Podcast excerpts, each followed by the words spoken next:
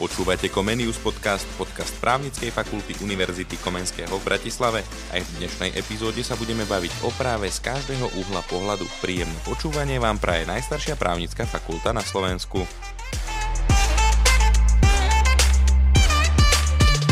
Vítame vás pri ďalšom dieli Comenius podcastu s profesorom doktorom práva Jozefom Čentešom, filozofie doktorom, vedúcim katedry trestného práva. Pán profesor mal spolu s pánom docentom, doktorom práva Jánom Šantom, filozofie doktorom na Bratislavskom právnickom fóre tému, ktorá znie Zločinecká skupina z pohľadu právnej úpravy a súdnej praxe. Pán profesor, a preto hneď na úvod by som vám dal otázku, že či by sme aj my dvaja mohli založiť takú zločineckú skupinu, samozrejme čisto teoreticky, čisto akademicky. Na vašu otázku odpovedám, že čisto teoreticky, že my by sme mu mohli založiť a na také len snáď uvoľnenie tohto rozhovoru uvediem, že nestačilo by, aby sme boli dvaja, museli by sme byť traja. To znamená, že všeobecne platí to, že ak spáchajú trestnú činnosť dve osoby, spoločným konaním môže to byť spolupáchateľstvo, ale pre zločineckú skupinu dve osoby nestačia. Vo všeobecnosti ten pojem zločinecká skupina sa dosť e, pertraktuje aj v spoločnosti, avšak sám ako právnik mám pocit, že nie je vykladaný správne. Vedeli by ste definovať zločineckú skupinu v tých základných znakoch a ako sa vôbec môže s týmto pojmom aj v rámci trestného práva operovať? Ak by sme mali výjsť tej právnej úpravy, ona je obsiahnutá v paragrafe 129 odsek 4 trestného zákona ako štrukturovaná skupina najmenej troch osôb, ktorá existuje počas určitého časového obdobia ako na koordinovanie s cieľom spáchať jeden alebo viac trestných činov uvedených v tomto ustanovení na účely priamého alebo nepriamého získania finančnej výhody alebo inej výhody. Z tejto definície vyplýva, že tá zločinská skupina nemá také, by som povedal, striktne stanovené pravidlá a striktne sú stanovené pravidlá z hľadiska počtu osôb, trestných činov, aj toho, že, že bola vytvorená za účely získania finančnej výhody alebo inej výhody, ale ten základ, ktorý ja vidím, je v tom, že musí ísť o štrukturovanú skupinu. To znamená, tam sa vyžaduje predovšetkým, aby konala koordinovane a aby nebola náhodne vytvorená, a musia tam byť rozdelené úlohy medzi jej členov. A čo je veľmi zaujímavé, že môže byť napríklad táto zločinecká skupina vytvorená aj na spáchanie čo aj len jedného trestného činu. Treba povedať aj to, že e, niekedy mám taký dojem, že sa v tej aplikačnej praxi nie celkom dôsledne odlišuje, keď je spáchaná trestná činnosť zločineckou skupinou alebo organizovanou skupinou. Napríklad tej zločineckej skupine sa vyžaduje, aby tá skupina mala rozdelené úlohy a aby tie vzťahy medzi tými členmi skupiny boli vo vertikálnej rovine, kým na organizovanú skupinu stačí, keď sú v horizontálnej rovine. To znamená, aby tam boli vzťahy nadriadenosti a podriadenosti. Čo je veľmi náročné dokazovať z pozície orgánov činných trestnom konaní v prípravnom konaní a potom prokurátora v súdnom konaní, je nesporne to, že či ide o štrukturovanú skupinu. Lebo je jasné to, že tí páchatelia, ktorí pôsobia v rámci štrukturovanej skupiny, oni nepodpisujú nejaké písomné vyhlásenia, že ja som členom štrukturovanej skupiny. Nie. To sú vzťahy, ktoré sú vytvorené charakterom tej činnosti. A hlavne tým, že každý z tých členov má vedomosť, že je súčasťou takejto skupiny. Že tam má svojho nadriadeného alebo nadriadený pre nejakého podriadeného a že sú štrukturovaná skupina. A toto musia orgány činné v trestnom konaní, v končnom dôsledku prokurátor v konaní pred súdom dokázať, aby súd takúto právnu kvalifikáciu uznal. Z pohľadu trestného práva je problematické už aj samotné založenie, respektíve zosnovanie zločineckej skupiny, alebo musí dôjsť aj k spáchaniu nejakého trestného trestného činu. No to je práve to zaujímavé, že na spáchanie toho trestného činu stačí, aby sa takáto zločinecká skupina vytvorila. Dokonca trestný zákon hovorí o tom, že aby bola osoba činná alebo aby podporovala zločineckú skupinu. A môžem to uvieť na takom príklade. Priebehu tohto roka Najvyšší súd Slovenskej republiky uzatvoril takú jednu trestnú kauzu, kde boli páchatelia stíhaní ako členovia zločineckej skupiny a Jeden z tých páchateľov bol odsúdený za to, že v prospech tejto zločineckej skupiny získaval informácie. A on bol odsúdený za paragraf 296 trestného zákona k trestu odňatia slobody trvaní 6 rokov. On získaval informácie a poskytoval ich tejto zločineckej skupine. Čo je však zaujímavé je aj to, že stačí, aby takáto skupina vznikla a ona nemusí spáchať trestný čin. Ale ak je zámerom tejto zločineckej skupiny páchať trestnú činnosť a sú splnené podmienky ustanovené trestným zákonom,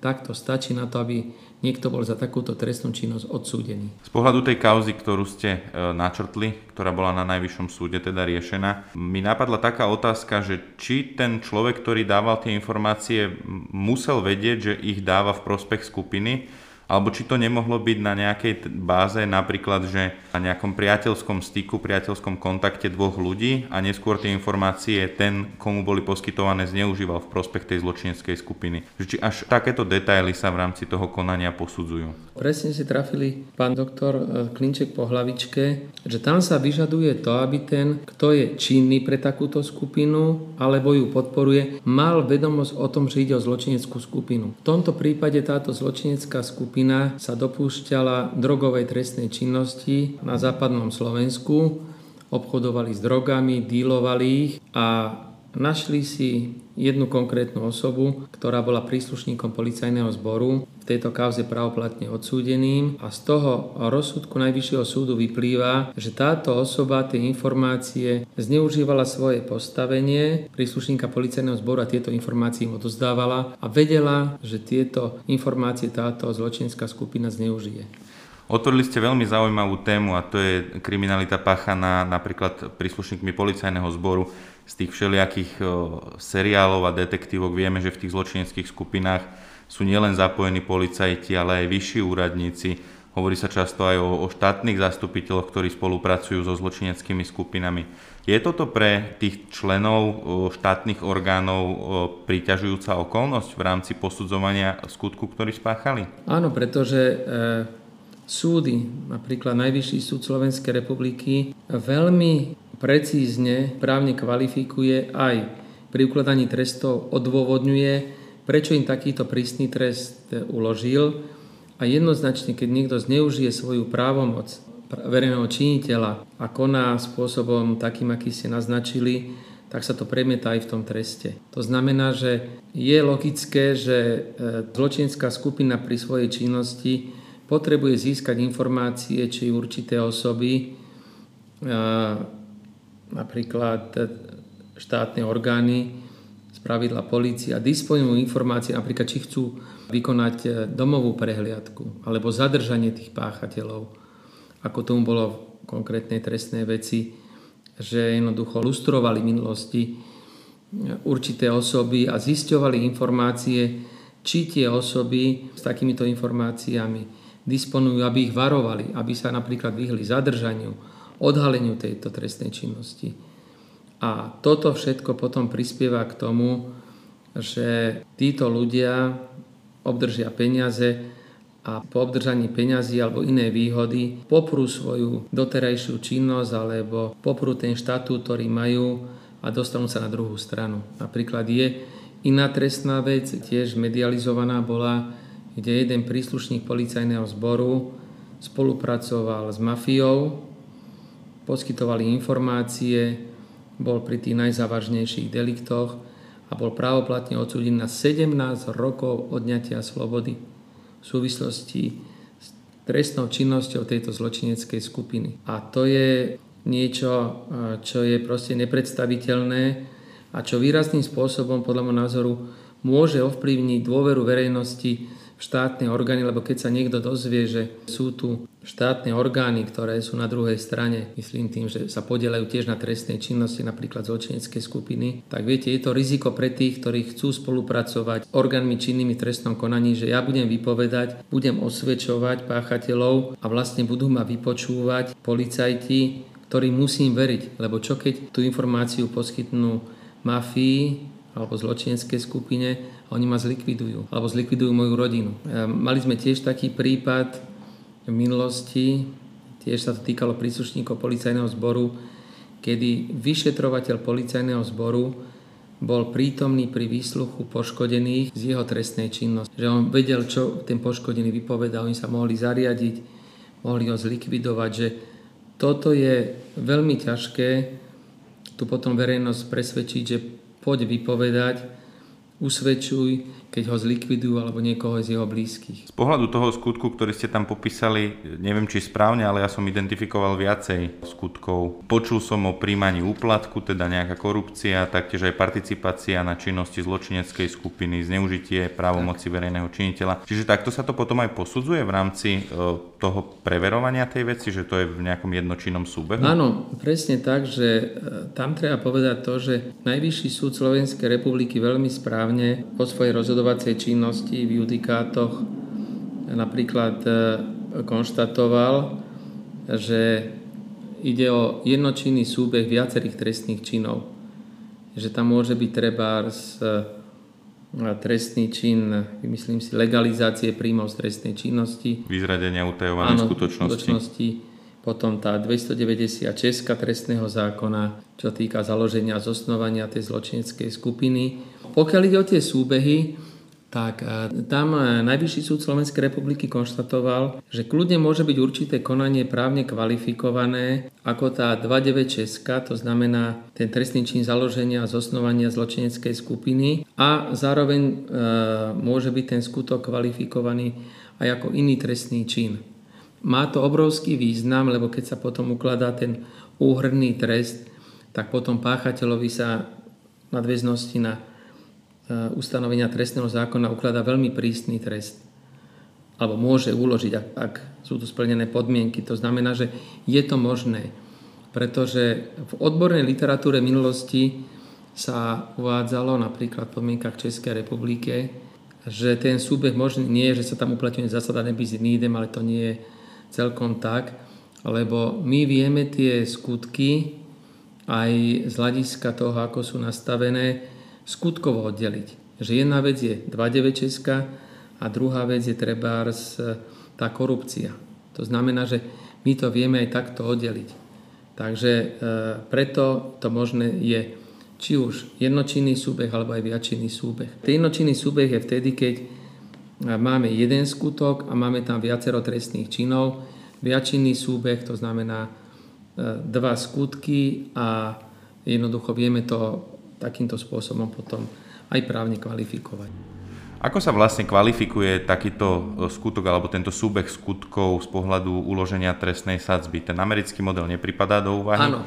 U nás sa vychádza potom z uplatňovania aspiračnej zásady napríklad z ostrovacej, že sa zvýši tá trestná sadzba a trest sa ukladá hornej polovici takto určenej trestnej sadzby.